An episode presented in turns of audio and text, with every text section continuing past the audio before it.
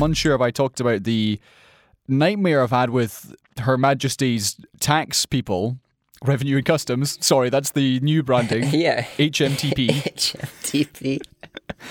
and me attempting to pay off a tax bill, and they told me the only way to do it is by banker's check. I think we talked about this.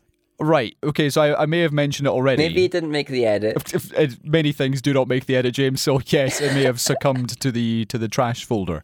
But anyway, I have attempted to pay off this hefty ta- tax bill, only to be told it's banker's check. Yeah. This week, I decided, you know what, I could get ahead of the game. I'm going to pay off my tax for the next year. Yeah. By just putting the money in my account and just leave it and just leave it. Huge brains. Just l- let it rest. massive brains. But the problem is that this contract was paid in US dollars and is currently sitting in my, my Upwork account. Oh. And so now, Oh. to make the most of every single penny, I'm waiting for the exchange rates to go up.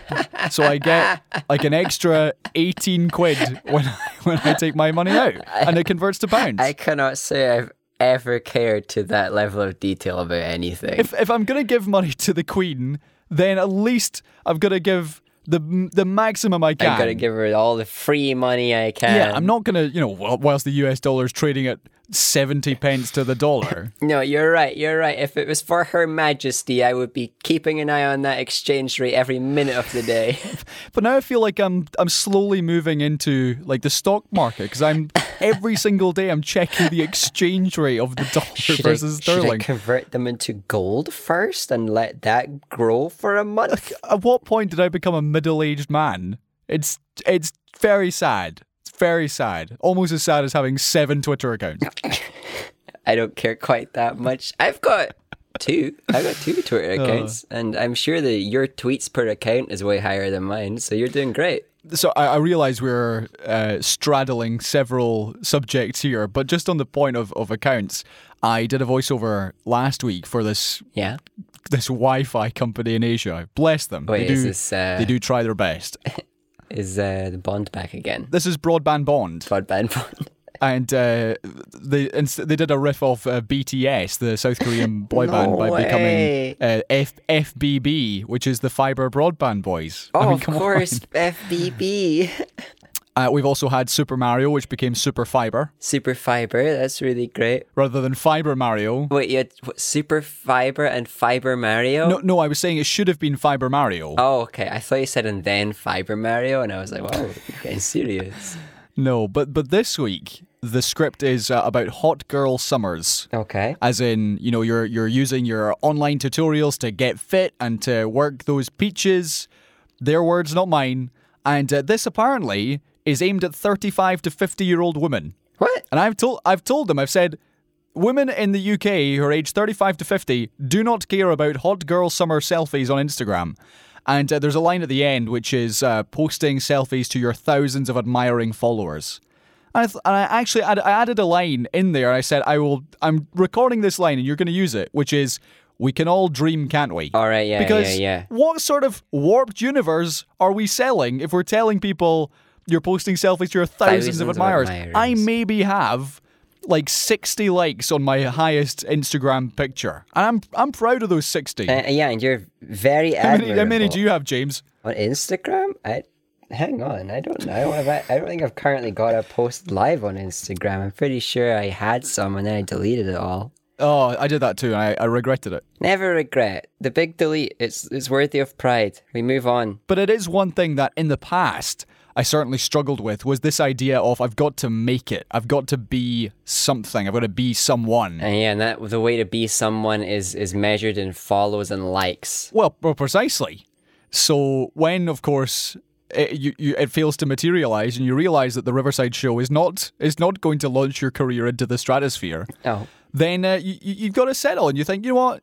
It's okay to just be a person in life who does who does great things, it is okay to be a person. but without being like a thing on Instagram. Who, for example, to use one of my colleagues or former colleagues, whose name I shall protect for her privacy, is very popular on social media because she's very pretty. Yeah. But will post pictures, and every single time she posts a picture, she gets a comment from the same user saying, Hi there, can you please post a picture of you being gunged in jeans? Thank you. and I've, I figured, you know what? I could actually do without that level of intimacy from strangers on the internet. What's a picture of being gunged in jeans? I don't know. Why so specific? I mean, that like that's a fetish thing, right? There's no way that's yes. just like a for giggles thing. Yeah, no, it's no, it's certainly something something In beyond. jeans specifically, right? Gunge I can get I can get behind, not because I I have a sort of a gunge fetish, but because I do know that people usually end up fetishizing things that were prevalent in their youth. Right, right. And there are very popular gunging TV shows for the kids to get addicted to in our youth. Oh, of course, So I'm sure it probably stems from that. I don't understand the jeans element it may so much. no, it may tie in, but also that is the uh, that's that's the price of of uh, local fame. If you if you become somewhat popular on Instagram and you happen to be attractive, this is also what what comes with it. It's it's the baggage. Yeah, you'll get the you'll get the there is baggage. There's significant baggage. We talked about that quite a lot um in my like stream circles and stuff like that because I've uh well because of the nature of Twitch as a platform, you you get a lot of creepy comments. I- I'm sure. especially if you're a female streamer, which I happen to not be. Yeah. Um, but I've seen a plenty. If I've had to delete a plenty a comment, and you don't even have to have a significant following to accrue um a, a bunch of creeps. It just happens.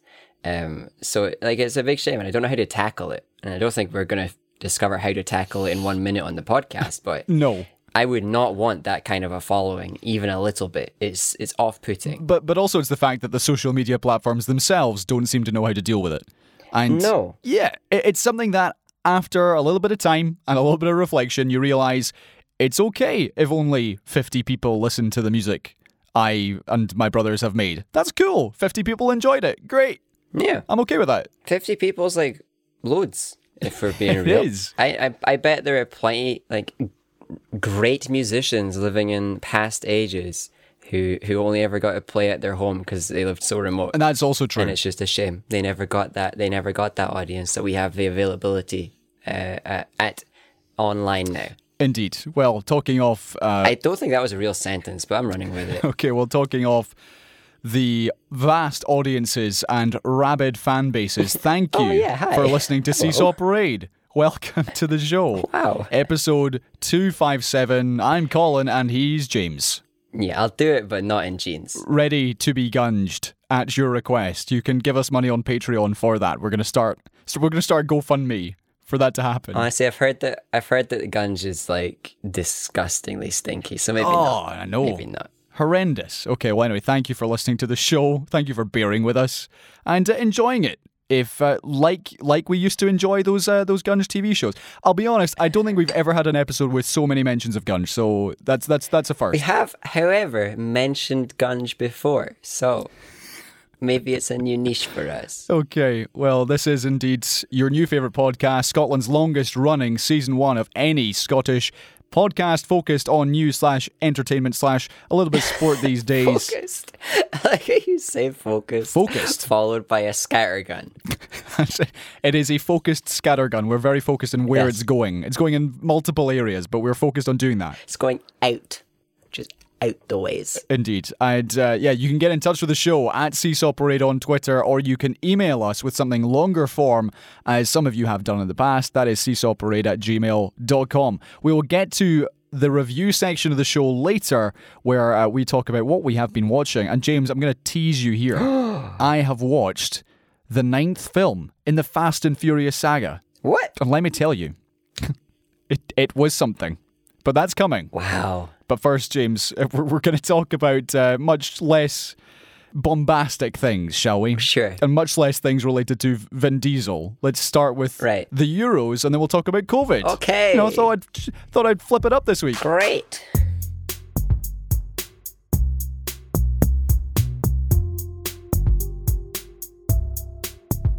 Full of enthusiasm as ever, James. Thank you. Absolutely. Okay, well, let's start Right. by talking about uh, the football. And I know that for some people this is a turnoff, but we will be focusing on the fallout rather than the game itself. But let's start there. Okay. It sucked. The final, yeah, the final was bad. England lost to Italy on penalties. That part didn't. In. I mean, it, that part wasn't so bad. uh, yeah, that part was was mildly enjoyable. the The thing is, if England were going to lose this, as they eventually did, it was always going to be on penalties. So Destiny. that was exactly, it was destiny. England uh, began very brightly. They scored after two minutes with Luke Shaw, and then for the next 80 plus minutes, Oh man. essentially were submerged in their own half as the Italians desperately tried to win. Foot off the pedal. Just try and hold it forever. I don't know. That philosophy I cannot get behind. If you've got good momentum, just keep it going for a little bit. At least until the end of a half. Well, indeed. But anyway, they were playing at uh, Wembley Stadium in London, so it was a, a rabid home crowd behind them. And we'll talk about some of the crowd problems later on. But uh, yeah, eventually Italy equalised from uh, Leonardo Bonucci, and then it went to extra time, still remained 1 1. Yeah. Went to penalties, and then we had three misses in a row. First of all, from Marcus Rashford, who I was actually willing him to score because I knew that if he missed oh yeah. bad stuff would happen, and thus has proved. So Marcus Rashford missed first, and then it was Jadon Sancho, and then it was Bukayo Saka who missed the final penalty, which then gave the Euro 2020 trophy to Italy, Yes. who, um, in joyous scenes, saw Leonardo Bonucci grab the closest camera and scream into the lens, "It's coming to Rome." Yeah. They really just knocked that one out of the park. Like they had the perfect setup for their own phrase and now it will live forever. Indeed. Okay, well, let's talk about the fallout because what happened after that has been described as unforgivable, as embarrassing, and, and people are decrying the amount of people who have been aiming racist abuse at the three players who missed the penalties.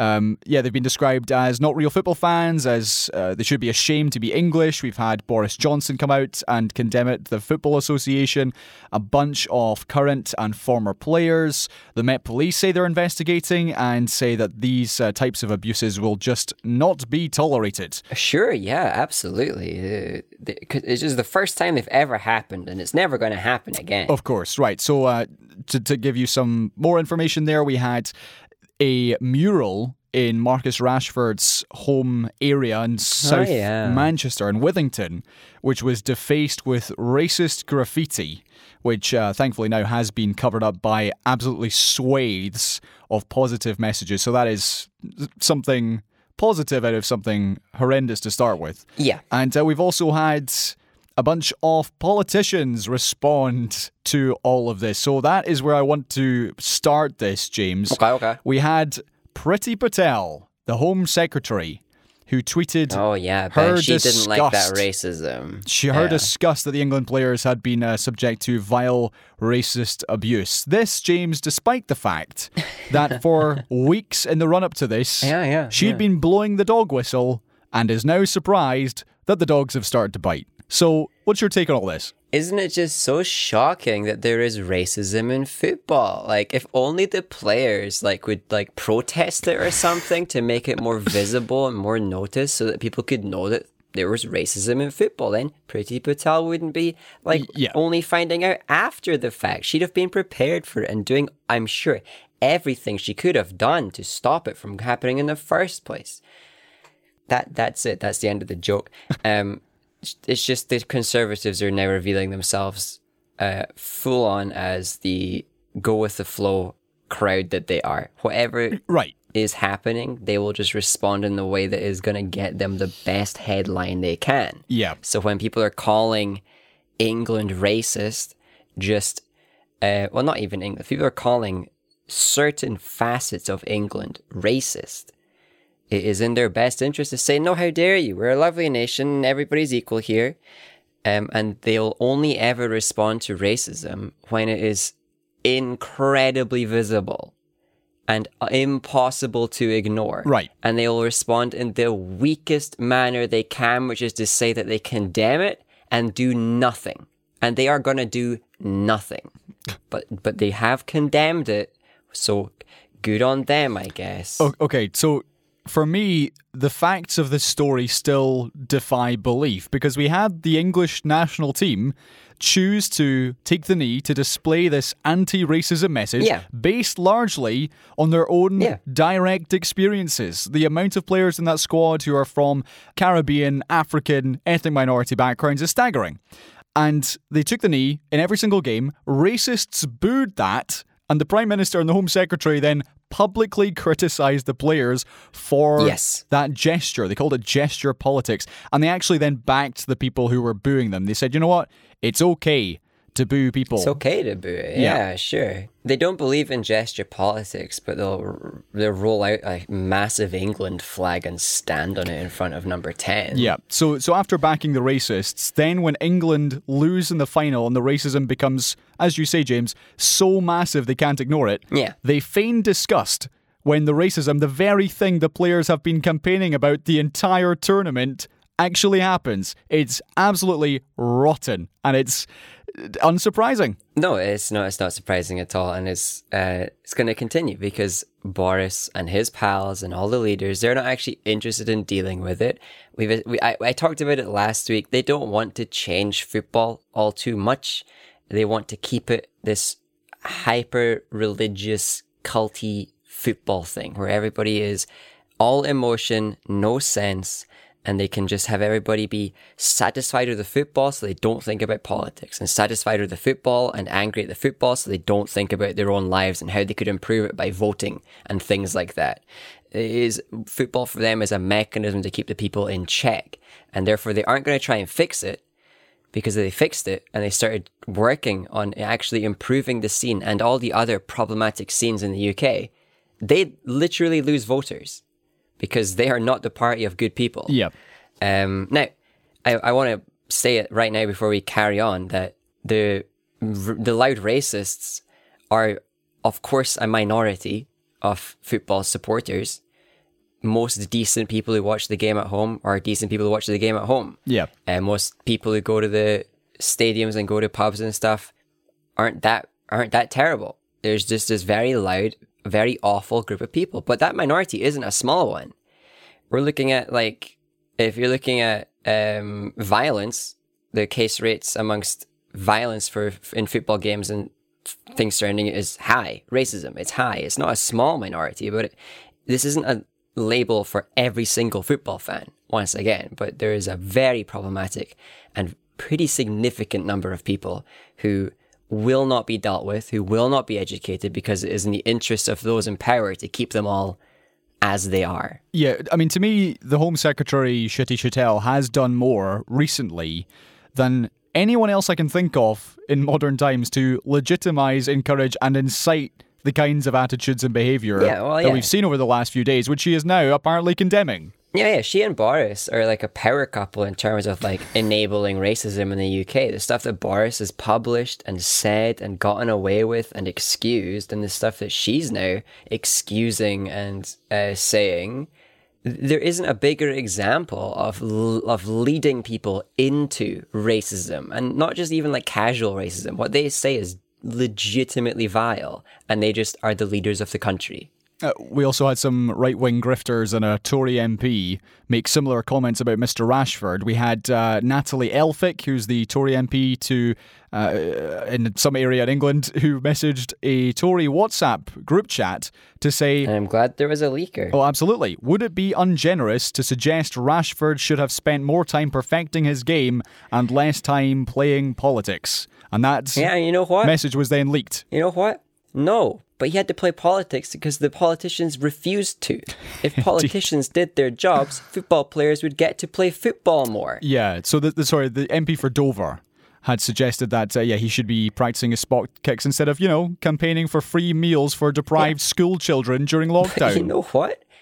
I would take, even if all the politicians were doing the very best job in the world, I would still take an entire team of footballers who spent the majority of their time campaigning for good things over practicing penalties. Uh, hundred percent. I would take endless football losses with good, decent players ahead of whatever the Conservative government is wanting our players to be in the UK in general. Oh, okay, I'll ask for your final thoughts on this whole debacle in a second, but we also did have some serious security breaches at Wembley Oh, yeah. on the day of the game. There were videos on Twitter of hundreds of fans trampling down big security barriers, breaking through doors. There were violent scuffles between uh, security and fans, and then also some English fans just battering some Italians, which was uh, which was nice to see. And uh, police on horseback were eventually brought in to to deal with the situation, and because England lost, it did appear to de escalate, certainly outside the stadium. But inside the stadium, there were people, particularly in, uh, I want to say, a couple of sections in the North End, where it was standing room only. People were in the aisles. People who had bought tickets for seats to only to find fans occupying them were just having to either stand where they were for the entire game or, or leave. And certainly from my perspective, oh, we also had a streaker on the pitch as well. Oh, yeah. And from my perspective, that has done some serious damage to England and Ireland's hopes of hosting the World Cup in nine years' time because that was the scenes were nasty. Yeah, and every single country out there has its football fans who are worthy of, you know, far less than pride. Um, but I do think that there are certain teams and certain nations who just have a, a larger number of those trash fans than others. And it really seems like the England fan base approaches the top of the pile when it comes to the highest percentage of people who are just bad, who are actively out supporting, and I'm in quotes saying supporting uh, the team because there isn't support there. It is just a bunch of people who are wanting an occasion to be either violent at or loud at or cause a ruckus at or whatever they're wanting. They're not there to support the team. They're not there for the team to win. They're just there for whatever reason they they have for entertainment for themselves. I, again, something needs to be done when it comes to the England fans, and we see the same in Scotland, especially with certain club club teams. Yep. Things need to be actually done. We can't just keep having things be condemned and then no repercussions. There has to be this beginning of uh, an act of getting these people out of the game. Okay, I'm just going to ask one more question before we talk about COVID and the rules that are changing uh, both in Scotland and in England. Let's talk about the fact that England were actually playing in this final and the, the fact that overwhelmingly, from people I know, there was this this idea that England must lose. Because, as we've talked about on this uh, show before, the fact that they still talk about 1966 as if it was just a few years ago yeah. was was a lot to deal with. However, I was seeing a lot of a lot of videos, some which, of which were, were sent to me of, of rabid celebrations as uh, England lost. And yeah. whilst it was, whilst yeah, I wanted Italy to win, I was glad they did win this England team are as likable as they have ever been. Yes. The amount of upstanding human beings in this squad is a credit to them. They are down to earth. They are doing things like Marcus Rashford has been doing over the last uh, couple of years. And Gareth Southgate does come across as a really, really nice guy. So I know we briefly touched this uh, last week, but why do you believe is it the case that so many people, not just in Scotland, a- across Europe, across the world, it was world, it was worldwide, wanted yeah. Italy to win, or rather, wanted England to lose? It was it was wanting England to lose. No matter who Yeah, was yeah. in the final opposing them, they would have had more support, and I think it mostly is in big part just due to the obnoxious attempts to own the game that England have, wherein it's coming home and all that, where they do not let go of this, uh, um, fr- frankly, lie that England made football or invented football and it is the home of football. They got that one wrong. I'm biased, but I'm I'm correct. They are not right. And uh, that kind of annoying media and annoying hype and annoying fan base will make you root for anybody over them. And there's a lot of it. There's a big element of like friendly rivalry and friendly banter. There's a lot of it that is like hatred of the Tories, and the Tories are a party for the English, really, uh, no matter which part of the UK you're from. Uh, so there is this hatred of anything that represents England, who are the country of the worst party. Uh, there's there's so many different facets and reasons to to not support England that you'll support anybody ahead of them. I can't say I celebrated. I heard celebrations outside in my square, which I was Yeah. okay with. Um, but I can say I felt incredible relief that I wasn't going to be pestered and annoyed and upset by endless coverage for the next five, six, seven decades. I'll be dead by then. Oh, oh, absolutely. Oh, yeah. I, I, 100% when I die, they will still be, if they had won, they would still be talking about Yeah. 2020. And I'm sure they will still talk about it for the rest of my life. They, yeah, they, will, they would. They still will be talking about it, and the only thing we can do as uh, very lucky Scottish people who are from the home of football is one, steal that from them, and two, and by steal I mean take it back, and two, Of course. um, we can say, well, you didn't beat us. That's true. They didn't. Uh, Scotland and Italy were the only two teams England didn't win against Yeah. the, in the tournament. I think that puts us at second place overall, so really close to my my predicted first place finish for Scotland absolutely. Joint second. because we won that draw. Before we talk about COVID, you talked about uh, England being the party of the Tories. I've just had this breaking news flash from BBC News. A £4 billion cut to this year's UK foreign aid budget has been backed by MPs in a Commons vote. Disgusting. So there they you don't care about people. £4 billion less for the world's poorest nations. Anyway, let's talk about COVID, shall we?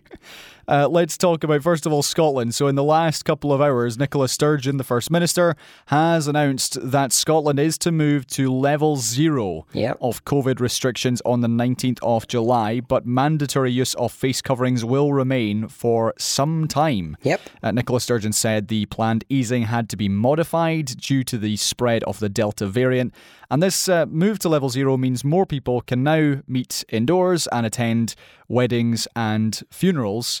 Uh, limits on outdoor meetings are still to be kept in place, and the return of workers to offices is to be delayed. Now, this is in a little bit of a contrast to England, where on Monday, I believe, Boris Johnson confirmed that England would be the first nation uh, in Britain to lift the legal requirement to wear masks and for people to socially distance, which is also happening on July 19th. Uh, the Prime Minister urged people to show caution when every restriction lifts next week, uh, south of the border, saying that an increase in cases underlines the pandemic is not over. So, James, before we talk about, because I've got lots of uh, concerning stats to share, uh, cases have been going up. They've been doubling every week for the past month or so. Yep. And yet we are pressing onwards. Yep. Why? Well, Scotland has, I believe, plateaued right now. We're kind of like We're- yeah, we're kind of there. past our past our record breaking peak. The UK certainly is still in general on the rise. It is. Uh, I, I will only say my very short answer to why we are continuing. It's because millennials don't matter. Um, the Tories Which we have talked about. yeah, I said this last week. The Tories uh, do not care about the younger generations because the younger generations do not vote for the Tories. They are not going to keep them in power. So the only people the Tories have to pander to are mostly vaccinated already, mostly fed up of regulations, mostly wanting out. Um, and therefore the Tories will just do that and sacrifice the long-term health of, of a generation for it and risk um, causing another mutation of a virus and all of these things. They will do whatever it takes to keep their uh, public opinion just high enough to guarantee that everybody's got enough confidence in them to not be calling an election or something like that. Right. Um, and then why Scotland has to follow is because there is no way that you cannot. Yeah, yeah. Imagine what happens to Sturgeon and the SNP if they come out and they say, actually, no, we're going to hold off for a couple of months, actually. Uh, Boris has got this wrong. We'll just get very loud protests for freedom immediately. The party popularity will sink, and they're just they're just also playing politics. So there's no. I'm not saying it's a good thing they're doing it. I think that they should be like not going to level zero now, waiting even longer. They shouldn't be looking to put a end date to level zero, which I believe was the start of August, which is ridiculous. Um, Uh, yeah, I think it's August 9th. that's that is insanely soon to be jumping to a, the level beyond level zero. And we've just got these one or two little things that are hopefully going to help keep things a bit more regular here. So the, the, the fact that we are going to keep face masks mandatory, especially in public transport and stuff like that, that is a silver lining. It is. But we shouldn't be so eagerly following the lead of Boris and his pals who only care about a certain group of the population. Right. So, so because scientists do actually appear to have a moral compass in comparison to the government, we've had the UK government's scientific body, the one that they are going to for advice, Yeah. suggesting that this exit wave would result in more than 200 deaths per day and thousands more hospitalizations, although other models uh, suggest proje- uh, projections of about 400 deaths per day. So, yeah, there we go. Dr. Chaand Nagpaul, who you've seen pop up over the years from the British Medical Association, has said a significant proportion of the population is still not fully vaccinated, which we know, and that pressing ahead will allow the virus to re tighten its grip, putting unsustainable pressure on hospitals across the UK. Yeah. And as we talked about last week, certain hospitals in Scotland are already at code black, which means they are not taking, or rather, they're cancelling Yeah. non elective surgeries and they're already at capacity. And this is before we've got to July 19th. mad. Uh, this is the decision has been called uh, irresponsible, frankly perilous uh, by Dr. Chaand Nagpaul again.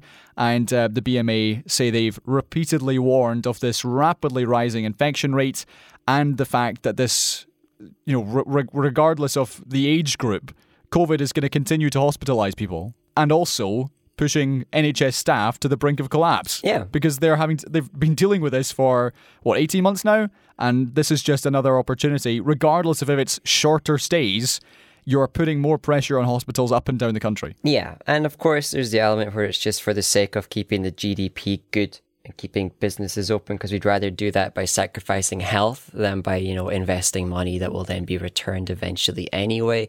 It's a it's a strange maths that they're doing in their head. I did like the phrase that we saw from Yes. the World Health Organization. They, they, called the strategy moral emptiness.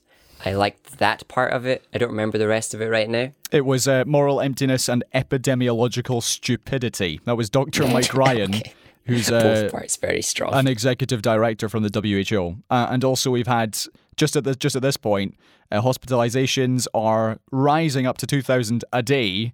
That's the prediction by the the early August period. And uh, just to talk about long COVID as well, I know we've mentioned this before, Yeah. but I finally got some stats on we this. We talk about it a lot, yeah. This is uh, now the fact that around 1 million people in the UK, estimated by the Office for National Statistics, have long have long COVID, with oh 385,000 having had symptoms for more than a year and 600,000 saying Wow. it is impacting their daily life. One of my friends from the BBC, a journalist, has now had long COVID for a year and is was before that was a hill walker, was a swimmer, all sorts of things. And she wrote a big article on the BBC this week. Uh, explaining how her life is just she goes outside for a walk for five minutes and she has to go and lie down for the rest of the day. Yeah, and, and that's the sacrifice that, that the government is willing to ask us to make. Indeed. And will in fact demand that we make um, for the sake of whatever lobby they are they are listening to. Um, we've talked about the long COVID thing a lot, and it's especially scary with the Delta variant and some of the other variants which are showing signs that uh, the vaccines aren't quite as effective against infection in some instances against these new variants. So you might get infected. You might, you're probably not going to get sent to hospital with it, but even some of the vaccinated folks are now more vulnerable Right. um, to specific variants. So it's just genuinely a mind boggling decision. And the fact that we are so close to these dates and there's no sign of the U turn. I'm just wondering, is it going to be another last minute U turn as as pressure mounts No. to not sacrifice people's health?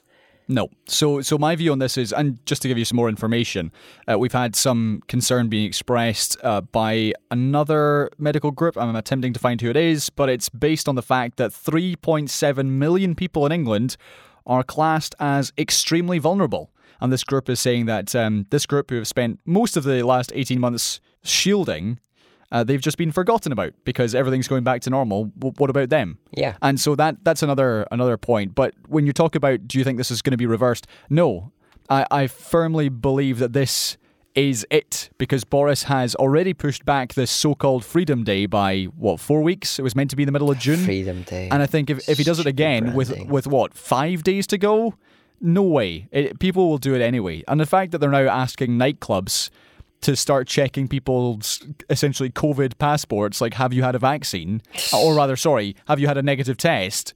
Like that to me is a sign of a government which is pushing through with this regardless of what's happening. And their Yeah. their um, argument for this is that it's summertime, so therefore the the virus is having a tougher a tougher time spreading. yeah, clearly. Indeed. record record breaking levels of infection. It's really struggling. You've got the schools which are on holiday, so the pupils are spending time apart rather than in close proximity and then spreading cases further. And uh, they said if they waited and they did this in the autumn, it would be tougher because then it gets colder and the schools are back, X, Y, and Z.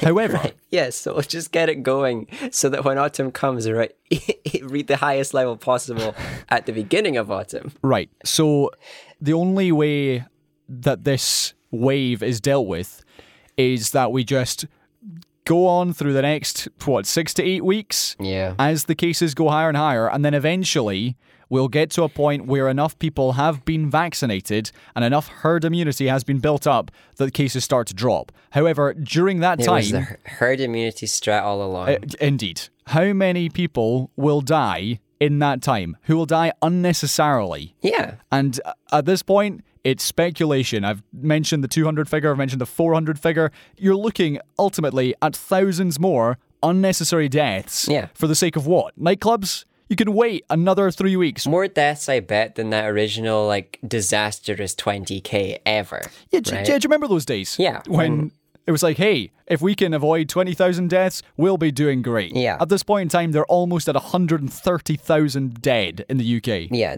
like we're gonna see that 20k again, and it's gonna be an avoidable 20k again. Um, and it's not again, not even just deaths. It's the it's the whole like the number of people that that huge number of long COVID sufferers is is it, it, it hurts my head to think about them. Um, and that number is only going to rise, and it's going to be a, a bunch of younger people who have so much more life ahead of them and are in those years where you want to go out and, you know, not go home tired five minutes later.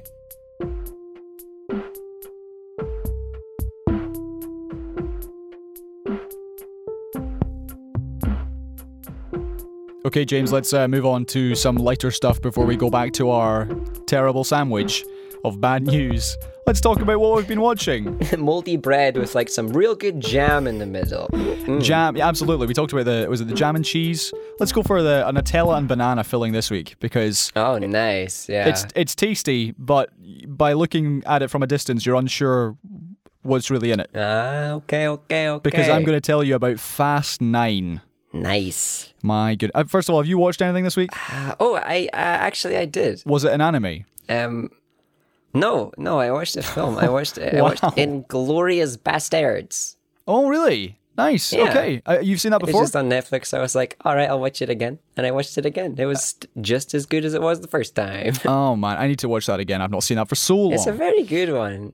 Now, if you've only ever seen trailers for it, I'd say it's worth a watch. It's probably not exactly what you think it's going to be, so go ahead and give it a go. Okay, well, James, I marked a return to cinema, socially distanced cinema, Wow. where the nearest seats you can get are three rows apart, Wow, wow, which wow. Uh, which is good. Three rows and three seats apart. Ah, that actually sounds really good. It's great. It's absolutely great. You can just put like your bag on the left, you can put your jacket on the right, and you still have it. You could you could take two bags and two jackets, and you still would be fine. I'm take every bag I own. Okay, pack a suitcase. So, went to see Fast and Furious 9. This, of course, is, uh, as mentioned, the Vin Diesel led franchise juggernaut, which is now on its ninth edition, with Justin Lin directing once again. I think he's done every film from five onwards, maybe even four onwards. Just before I, I give you my thoughts, let's just take a moment, once again, to reflect on the fact that we have come from a 2001 movie, which was largely involving the stealing of DVD players Yeah. and street racing, to a movie where thousands of people die, dozens of people are murdered in the opening 10 minutes by our cast of miscreants, mm-hmm. and nothing makes sense anymore. If you just if you just think about it even a little bit. Yeah, but they still drink beers. It's the same. It- they, they do drink Corona, and I think every single movie, which is Yeah. an impressive dedication to a to a corporate deal. But it's also a franchise where characters are never really dead. You can always resurrect them afterwards, and then come up with a with a reason. Ah, yes. And there's there's even a nod to this in this film because shortly after Tyrese Gibson's character of Roman has, I'm not kidding you here, massacred 14 soldiers single-handedly despite being surrounded. Okay. He remarks to uh, Tej, who's played by Ludacris, he remarks that he is actually invincible. He is immortal. They are unkillable. And it's to me was one of the fleeting moments in the film where it has a little wink at itself to say, mm-hmm. "Okay, we know how ridiculous this is, but we're gonna we're gonna do it anyway." Yeah, but that's when you kill the character. Nine films in, you let him say that, just drop a car in his head. Well, Perfect way out. And then it's like, where'd the car come from? I don't know. I really, really want to go into the spoiler territory because there was the perfect way for them to do this, but ultimately I'm going to keep that to myself until people have seen it. So, this franchise, despite well and truly jumping the shark as they have done for Yeah, yeah, yeah. previous films, this one is actually the the worst of the lot. Um, yeah, the, the franchise itself is actually unkillable too. So let's start with what I actually liked. John Cena uh, plays the villain in this one, and the backstory slash the reason for him being here and having a vendetta in the first place actually works. You know, it's pretty solid. Hey! He's his character does have backstory. He's got history, and despite the fact that he has been mysteriously absent for the previous eight films, it does actually make sense. So good work there. Uh, there are a ton of flashback sequences with uh, Michael Rooker, who is uh, Yondu in Guardians of the Galaxy, Yeah. and uh, also in Walking Dead. He's very he's very good, and those scenes actually work really well. Uh, however, Okay. it also wouldn't be a fast movie without at least a dozen global locations, so it was surprisingly cool to see a solid 20 minute sequence in Edinburgh. Lots of uh, landmarks and familiar streets and sights, and it's very unusual to see Vin Diesel just like strutting around um, the Royal Mile. Very odd. But uh, I appreciate it. It was nice. It's, you know, it helps the country. We make a little bit of money. I, I, I'm, I'll accept it. Yeah, and and finally, things I liked: the stunt work when it's not CGI is admittedly very impressive. Like seeing stuff blow up and crash and burn is what this franchise is essentially built on. Yeah. And they and they can look, they can still put together a decent action sequence, even if it's a rung below, let's say the Mission Impossible films. Like those, those to me are in terms of stunt work, Right, yeah. gold standard. Right. On to the cons. Okay. Okay, okay. And not the criminals that are the leads of the film. Hey ho. Hey, no, this is a bad movie. What?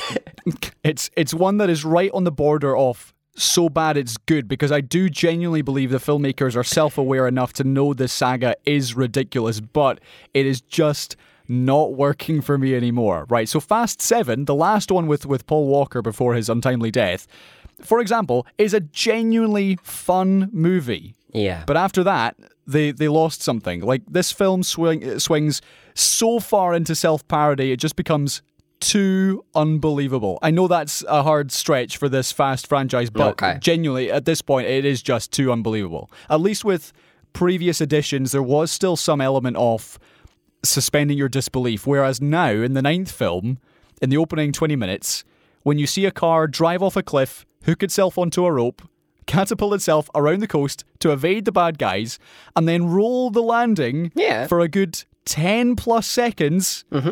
only to see the worst injuries received by the people in the car is that they got like some hair in their face, Sure. is when things are beyond saving. Right, yeah, but like they're super strong and super skilled. That besides, there's also the character of Ramsey, who was introduced in Fast 7, who's played by uh, Nathalie Emmanuel, aka Missandei from Game of Thrones. Oh yeah. Who whose character may as well be called exposition because Oh. her Oh, yeah. only job in this movie is to explain what is happening.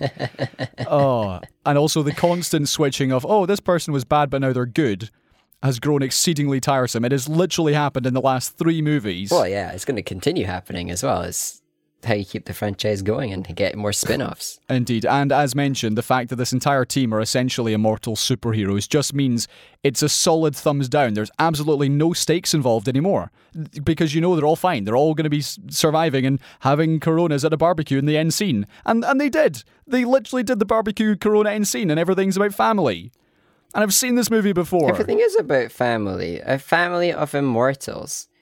Or eternals, maybe. Okay, and two final points before we move on. Cardi B is in a scene of this movie for some inexplicable reason. She can't act, it's complete stunt casting. And also, there's a scene with a very bad Scottish accent Oh no! of some sec- a, a security man saying, Oh, Jimmy, it looks like the cameras are done." Oh no. It was bad. It was really oh, bad. Lastly, James, I do have a question. I do actually have a question for you. Okay, okay, okay. have you ever danced next to a car? Have I danced next to a car? Yeah, uh, or have you ever seen this happen in real life? Have you ever seen someone dance next to a car? Ma- mainly in a dress at a party. I've never witnessed somebody dancing next to a car, I do not think, and I'm pretty sure I've not danced next to a car myself, but you know, I, I've I've got a bad memory. Right, because apparently this is just a common everyday occurrence in the Fast universe. Every time they go to a party, it's always introduced with slow mo shots of people, mainly women in dresses, dancing next to cars, sometimes on top of the car. Oh right, okay, like an expo, like a car expo, but in a party. No, no. Well, I guess so, but I don't know how many car expos have women dancing on cars. In the Fast franchise, all of them. Right, and also, I've never done that, but that might be because I own a Clio. I've not seen Dom Toretto driving one of those yet, but they do have Fast 10 and Fast 11 Yeah. still to go. Or maybe it's just Fast 10. Who knows? Maybe they'll close out. Maybe they'll close out with the seatbelts. This is absolutely not worth your time. I'm talking about the podcast and also Fast 9. Well, which is worse? Ah, a oh, Fast 9. Oh, Easily nice. Fast 9. Great. I feel accomplished. At least with us, you know, you know the people on the screen, not just this fictional Vin Diesel Dom Toretto who you wish was your big brother. Yeah, Vin Diesel isn't real. He's just a, it's like it's like uh, the conspiracy theorists who say that Australia doesn't exist or Finland doesn't exist. To Vin Diesel, also a figment of your imagination. Yeah, yeah, yeah. Birds, birds aren't real, man. Birds, birds are not real. Vin Diesel's just a bird. I was reading about that recently. Actually, I didn't realize there was a conspiracy theory that said birds are birds are fake. Oh, there's a whole birds aren't real thing, and it's, Oh. it's in some parts, I'm sure, a big joke, and then there'll be some people who don't quite get the, the irony. Well, James, uh, that's the review section. We do actually have another one sentence review of Loki, which is uh, coming to a conclusion on Disney Plus. Izzy sent in her episode five review saying. nice. Things are still good. I'm definitely more engaged. Lots of things are happening. There's lots of purple smoke, and I'm Yeah. definitely keen to see what happens next. Yeah. And Richard E. Grant is just all kinds of wonderful and clearly just delighted to be in it. Yeah, no, Marvel definitely invested heavily in their smoke sim department, and they are using it uh, at every possible opportunity. To be fair, it's like it's like when you're you're writing music, particularly myself, and you discover that you can do a thing. Yes. You can do like a new thing. I can make a new noise on my guitar. Yeah. And then suddenly I start putting that noise of the guitar in Everywhere. every song. I do the same. I do. It's completely valid. I'm not complaining. I like Oh. fancy looking smoke simulations, and they did a real good job. And I think honestly, the the little bit that they had with uh, with Richard E. Grant was really good. Like the episode itself, Yeah. I enjoyed greatly compared to compared to usual superhero fare. I was I was very pleased, and I'm excited to see what happens uh, when in the final episode. Okay, well, if you have anything you've finished, be that a TV show, a movie, or a nice meal you've had, you can send it at Seesaw Parade. Or if you would uh, like to record it, you can also send it to us direct or seesawparade at gmail.com. Uh, Dokyo Podcast also asking James if uh, you've watched the the Filipino anime Treese or Tressy. I I totally watched an episode. Oh, did you? What did you think? Um, I did. It was very much. Uh, I could see where the budget was spent on the animation, kind of an anime. Um, overall, I enjoyed it enough that it was it was worth worth a watch. It's definitely cool to see anime and shows in general in settings that you're not familiar with, and with culture and uh, touchstones that you're not familiar with. And I think Okay. for uh, clearly a, a first time for Netflix or whatever studio is going on, it was a pretty good venture. Lots of room for improvement, of course, and I do hope they get to explore that and get more budget and get to put in time to actually animate things because you cannot animate cheaply, but nobody pays for it anymore. Are you offering to pay for it? I can't afford it. I'll I'll be honest. Uh, I probably pay, I'd be able to afford one frame of a show if I was lucky. Um, Yeah. I wish I could, but no. It was it was it was one of those shows where you, they're making use of a lot of panning and static frames that have got like subtle movement, but only hundred percent of the frame at once movement to keep things feeling like it's active, but it's mostly just static frames. Um, there was a lot of that going on, and I'm a bit sensitive to that. Okay. Well, well, to be fair, just on the uh, using your own money to make some art, I have been considering like spending a decent chunk of money Uh-huh. getting some of my my favorite metal vocalists to collab on a track Oh. with me, and then I see if I can see if I can expense it as a, a contractor. Wow. You know that would be fun. I mean, it's it's a project. It's pretty big. it is, and honestly, metalcore vocalists are not cheap. You know, I can't imagine they are. no, but there- there's actual there's an actual website. To, to do this, uh, featured X, you can actually just essentially pick any vocalist Wow. in the genre and be like, "Hey, I've got 23 Spotify listeners. Do you want to do? do you want to do a song?" I mean, it's a specialist field, and if they're willing to do it, it's cool. I, I think they would view it as in the same way that I view some of the work I do, which is, oh, I'm doing a voiceover for your YouTube channel. Yeah, yeah, yeah. Oh, a hundred, a hundred people are going to see it. Yeah. Okay, fine. That's that's 200. That's 200 quid, please. I will take the money. Thank you. So yeah, Elijah Witt, hit me up. Okay, uh, James, let's talk about a couple of uh, movie trailers, shall we? The first one Okay. is Encanto, which is uh, Disney's upcoming animation. Let's have a listen. Mirabel, delivery. I gave you the special since you're the only Madrigal kid with no gift. I call it the not special special since uh you have no gift. Uh, thanks. Someone's revving a very loud engine outside. Maybe they're just excited by the Encanto trailer. I, I bet they are. James, what did you think of this? It's a bit bland overall, but I'm hyped in the sense that it's kind of a new space and a new Yeah, place to be watching a film based around and hopefully they've done their due diligence and are going to have it be grounded in the culture and in this and that and that's pretty cool but i i didn't i didn't one of my problems is that i'm not sure how old the main character is they're either 14 or like 36 Yeah, like late 30s. and i'm not sh- i'm not sure which Also, I can hear that engine. That is loud. yeah Wow. sorry about that um um I, that'll be hard to edit out so sorry audience this I- episode features my neighbors in their car Nice. Okay. Well, just on the the thoughts on the trailer, I agree entirely. This seemed to be going to like the kiddie film Yeah. area, and then suddenly you have the main character who's clearly voiced by someone. I'm unsure who it was, by the way, but clearly voiced by someone who is in their 30s, Yeah. either attempting to be- a teenager or just being like a, a middle-aged woman. yeah and i'm not sure and I, I get the whole point that she's supposed to be the kind of like I didn't know. token normal human being approachable character for us to connect with in this group of Right. Superpowered children or something with this magical house. Um, but it, it didn't. The, the whole film in general, as an idea, didn't didn't spark anything. But it still could be pretty cool to see uh, Right. um, the culture shine through.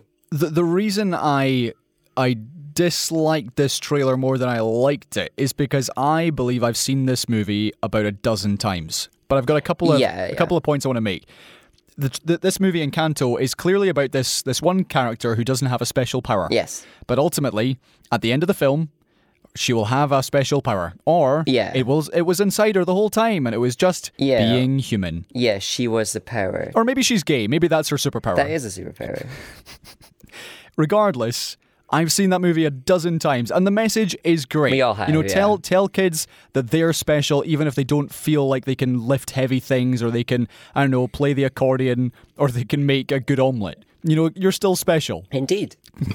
Def- definitely not based off things i've been told because i can't play the accordion i can make an omelet though Can you make a good omelet? the other thing I do with chorizo, it's great. Oh. The other thing I did appreciate off this this particular film and just filmmaking generally over the last few years is that we are now much more stepping away from classic white people and, and white people movies. You know, this is clearly very heavily based on let's say Latin American culture. Yeah, is it Colombia? It may well be uh, Colombian, absolutely. And even with something like Shang-Chi, this uh, new Marvel superhero Yeah. movie which is coming out, which I believe is the first Asian uh, Marvel superhero in film. Yeah.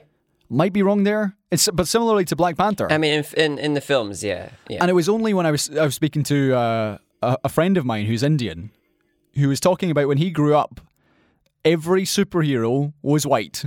Like yes. when did you ever see someone who was Indian who was uh, portrayed in a movie as as like the the lead character? Yeah, indeed. Or even if there are, there there'll always be the white lead to make it approachable for the precisely. sensitive white audience. And as we saw with the fact that Black Panther came out and became this smash hit that at the time, marketing executives and directors in the industry were saying, "Oh no, no, it can't work with a with a black lead character. No, this will never pay off." Yeah, And yeah. suddenly they said, "Oh, oh, hold on a second. If we make movies about different cultures, then people will finally feel represented." And kids Yeah, and that matters a lot. Absolutely. And so going back to this Encanto, kids from these cultures, particularly Hispanic kids, Latin American kids, will get to see this movie and will feel part of their culture represented. Indeed. And that is that is a good thing. Yeah. I am a big fan of that. Yeah. So even if the the movie is tired and full of tropes, the fact that they've they've made this movie is a good thing. So well done. Yeah, and the just to talk back to the representation thing a little bit, the the the the twisting of one's own mind uh, that you have to mm, do to try and make the point that like representation doesn't matter and I would prefer all the characters to be white because I can't be represented by a black lead or like a this or that lead blows my mind. The fact that people can in one sentence try and claim that representation doesn't matter while complaining that the lead of the new film isn't the race that they want it to be. Um, so it really matters, and even people who are arguing against it do truly understand why, because they usually argue against it from their own biased representation point of view. Okay, we do have uh, one more trailer to look at. And talking of Marvel, it is a new TV show called Marvel's What If. Yeah. Let's have a listen. I am the Watcher. Transpires here. But I do not, cannot, will not interfere. I guess I have to freestyle then.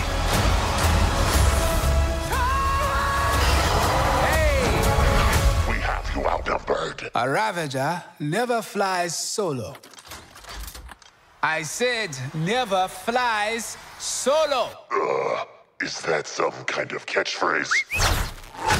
Okay, James, uh, what did you think of this? This is, to me, the first fully uh, promoted animated show that Marvel have done. I know there have been dozens and dozens of superhero uh, cartoons or animated superhero shows over the years, but this one, it seems Marvel is fully behind, mainly because you've got a lot of the original cast in there. The actual. Not quite in- all of them. not quite all of them, no. There's a few distinct uh, absences, but they do have, Yeah. for example, Chadwick Boseman, who is uh, clearly voicing his character there. Oh yeah, this will be his last his last um uh, proper appearance. He recorded these lines in 2019, I believe. Um, no, overall the the show looks um like exactly what I like. Uh, episodic, story by story, interesting. Doesn't matter in the long run. It's not going to actually impact the canon too much. It's just multiverse nonsense. Right.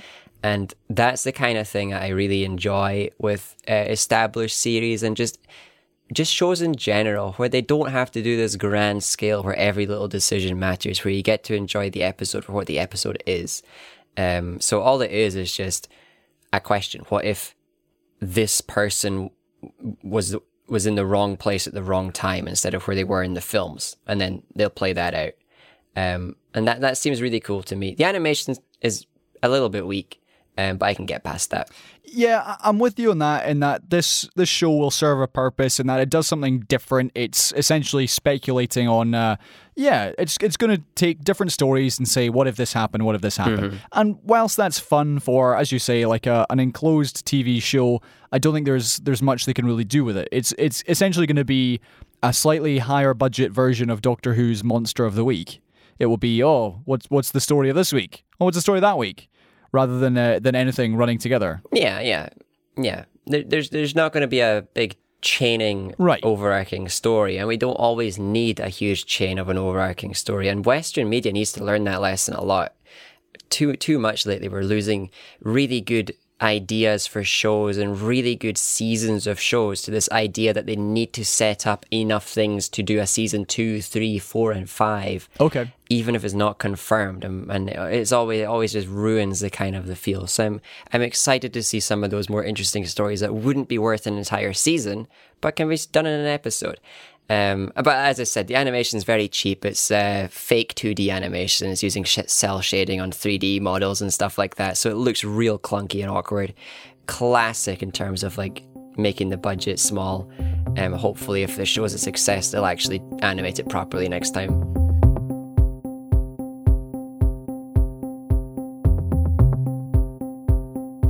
Okay, James, let's finish up with some quick fire news stories. Let's start with everybody's favourite, Willie Rennie. Willie Rennie. Hey. He is uh, step he is stepping down as leader of the Scottish Liberal Democrats after 10 years. Yeah, he's like the only member as well, so it's like mad.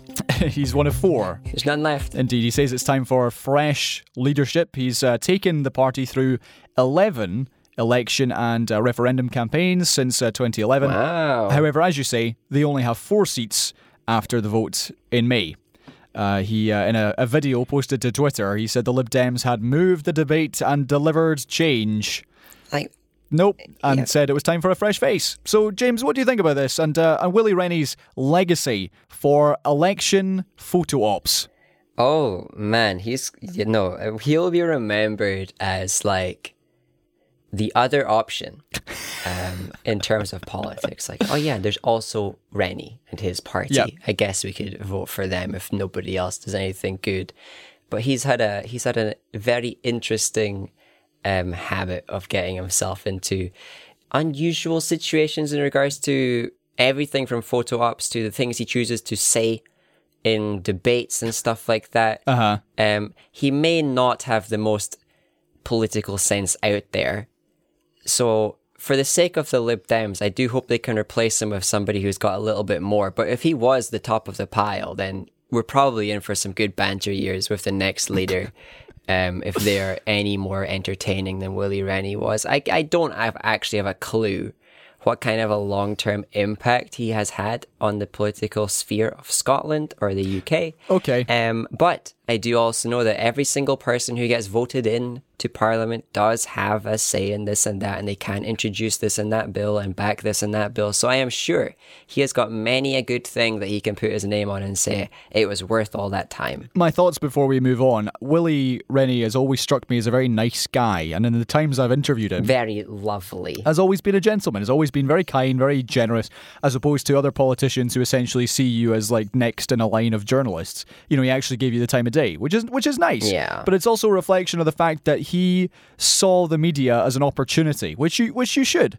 Yes. And uh, but I think he at times, or rather his his comms team at times took it too far because eventually he just became the kind of oh what mad thing is Willie Rennie doing today oh he's he's dressing up in a sumo suit and, and chasing a buffalo okay great let's send a camera out to do that sounds it sounds like a real good thing for a political leader to be seen doing. right and It'll- whilst it'll- it's approachable for the youth. and whilst there is a, a time and a place for a good photo op I know for example to to pick on Ruth Davidson Oh, yeah. she leaned on her her military background to have a very very minorly famous photo sh- photo shoot in a tank Oh dear, yeah, that thing was bad. but but that is an example of how you can do it because you come up with some image which you think right okay that's that's pretty good and whether that was the image she wanted or not I'm sure it probably was Yeah, yeah, yeah. it's certainly something which was memorable and so for the Lib Dems I appreciated the fact that they are very much the minority party in Scotland now and so they had to do something to get attention however doing a photo op is is not going to get you votes so yeah, I appreciate Willie Rennie has had a good run. Is a nice guy. Can't remember anything notable he's ever said or stood for, but that is kind of the Lib Dems to a T. and whilst photo ops are all well and good, they're not going to get you votes. So it's been fun, Willie, and I'm sure we'll see you around. We will. Uh, He probably will continue to be seen here and there in perpetuity. Okay, let's uh, let's talk about Texas from Fife to Texas. Yeah. There's a there's a segue. Democrats or other Democrat politicians in Texas have left the state en masse in an effort to stop Republicans there from passing a law which would tighten voting rules. Uh, so the fact that 50 of them uh, boarded two private jets from Austin in Texas to Washington, D.C. on Monday means that the House of Representatives, which needs at least two thirds of the members to be there to vote, can't actually happen anymore. Yep. So this comes uh, amid a wave of uh, restrictions or restrictive bills being put through various Republican led states. Uh, Republicans say that these measures are essential to avoid the fraud. Yeah, yeah, the same voter fraud problem we've got in the UK that we're tackling equally vigorously. Indeed, the fraud of the last election, which was, of course, robbed from Donald Trump. Yeah. Uh, but Democrats have seen this as an attack on the right to vote. So, this bill in Texas would ban, for example, 24 hour polling places. It would expand the power of poll watchers. And it would do a, a whole host of other things to do with uh, with ballot boxes and and mail in ballots as well. So, James, this to me seems to be like putting off the inevitable because the Republicans do control the House, so therefore they're going to vote through these things. Whether it's in Texas, in Wisconsin, in Michigan, it's going to happen. Yeah, this kind of uh, flee the state to avoid a vote thing has happened before in several states. I don't think it's ever been the intent of any of those who fled to actually kill the bill in any sense. Um, Right. I don't think it's ever been successful either. I can't guarantee that. I need to listen to a few more uh, uh, reports on them or something, I guess. But I believe the intent is mostly just to create the headlines, to try and rally the opinion of the public, to to draw attention to their view on it, to say this is so bad. We're like really bending the rules here. Uh, please, like join us in uproar and then hoping that people actually do it. But you are right in that we- it's the Republicans. They don't care what people think. Just on sorry, Um, just on the, the point of other states putting through similar legislation, we did have Georgia in April uh, doing something similar, which included forbidding the practice of giving food or water to voters waiting in line. Yeah, disgusting stuff. which is mental, but welcome to America. And uh, as well as restricting a- access to the ballots by placing limits on absentee votes and shortening the period for for runoff elections. Yeah. Uh, so th- this was this was wild to the extent that Major League Baseball.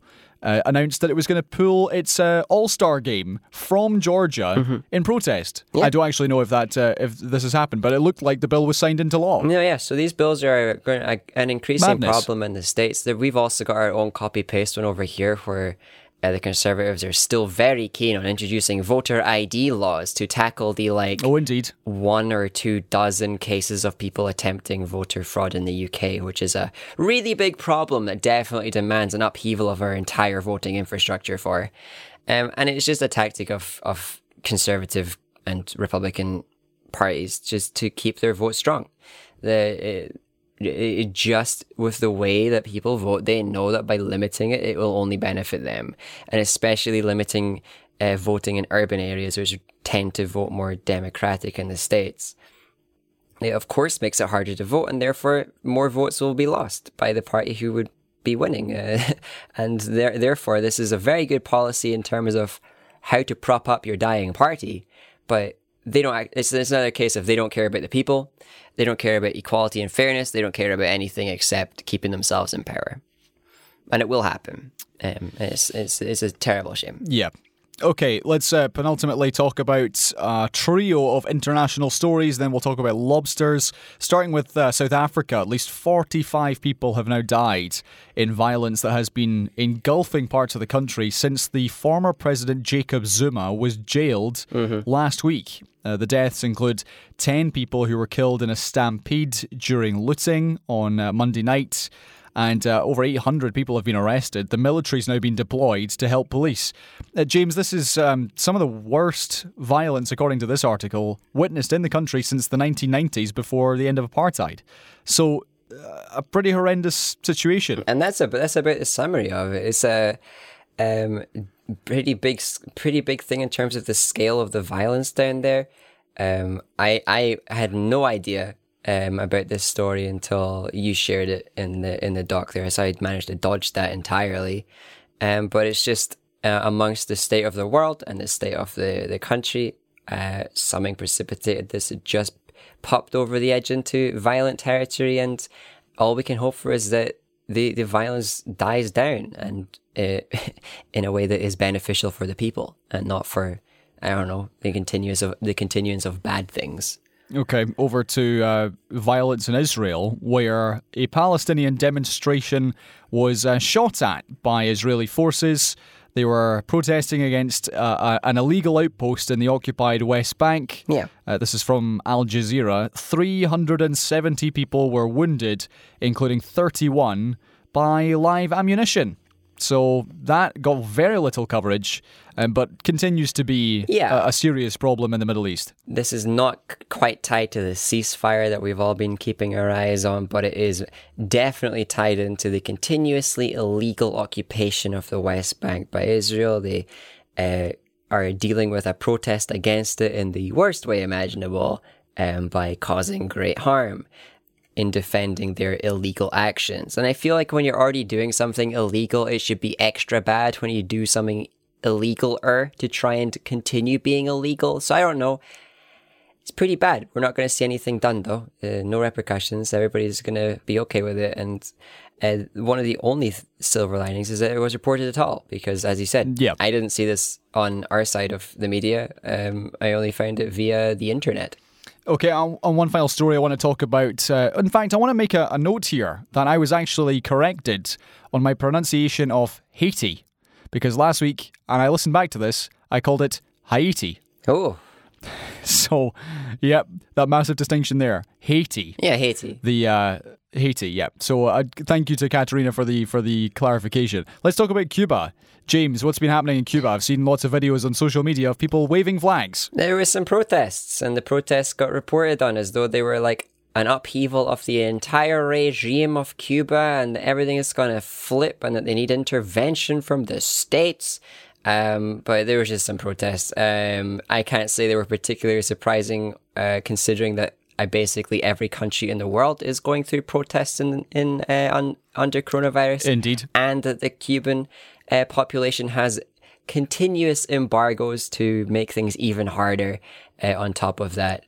Um, but you know, maybe these protests and these headlines are yet another little bit of pressure on the states to go, oh, wait, actually, yeah, things are bad there in large part due to us. Maybe we should not be making it bad there. But will any president ever be able to do that? I do not know. Okay, a a final story, James. Let's talk about lobsters. The UK may soon ban the boiling of uh, these animals alive in a bill that. Among other alive animals. Indeed, that uh, a bill that acknowledges that crustaceans and mollusks are sentient beings and do actually feel pain. Yes. So, James, tell me about this. Yeah, Boris Johnson and his government are, are encouraging um, legislators to take into consideration uh, creatures' feelings and welfare when drafting new policies, which How about that? they don't do for like foreigners or immigrants or asylum seekers. I, I, why are why are lobsters being why are lobsters' feelings being held in higher regard? Now, granted, I don't think anybody in the UK can get away with boiling an immigrant alive, um, but it's very unusual to see the Conservative Party at all register that creatures or humans have feelings that are worth considering. And I hope that they can also bring that kind of a language into their policies regarding things beyond the boiling of lobsters. But yes, I'm pretty sure it hurts to get boiled alive. Lobsters can feel pain after all. We should stop causing it unnecessarily.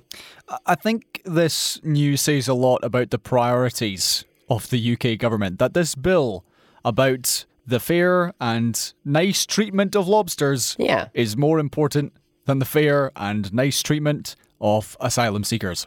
But that's where we are. And it's, it's strange. Like, surely the, the smallest little inconvenience for a person matters more than a boiling lobster in terms of legislation.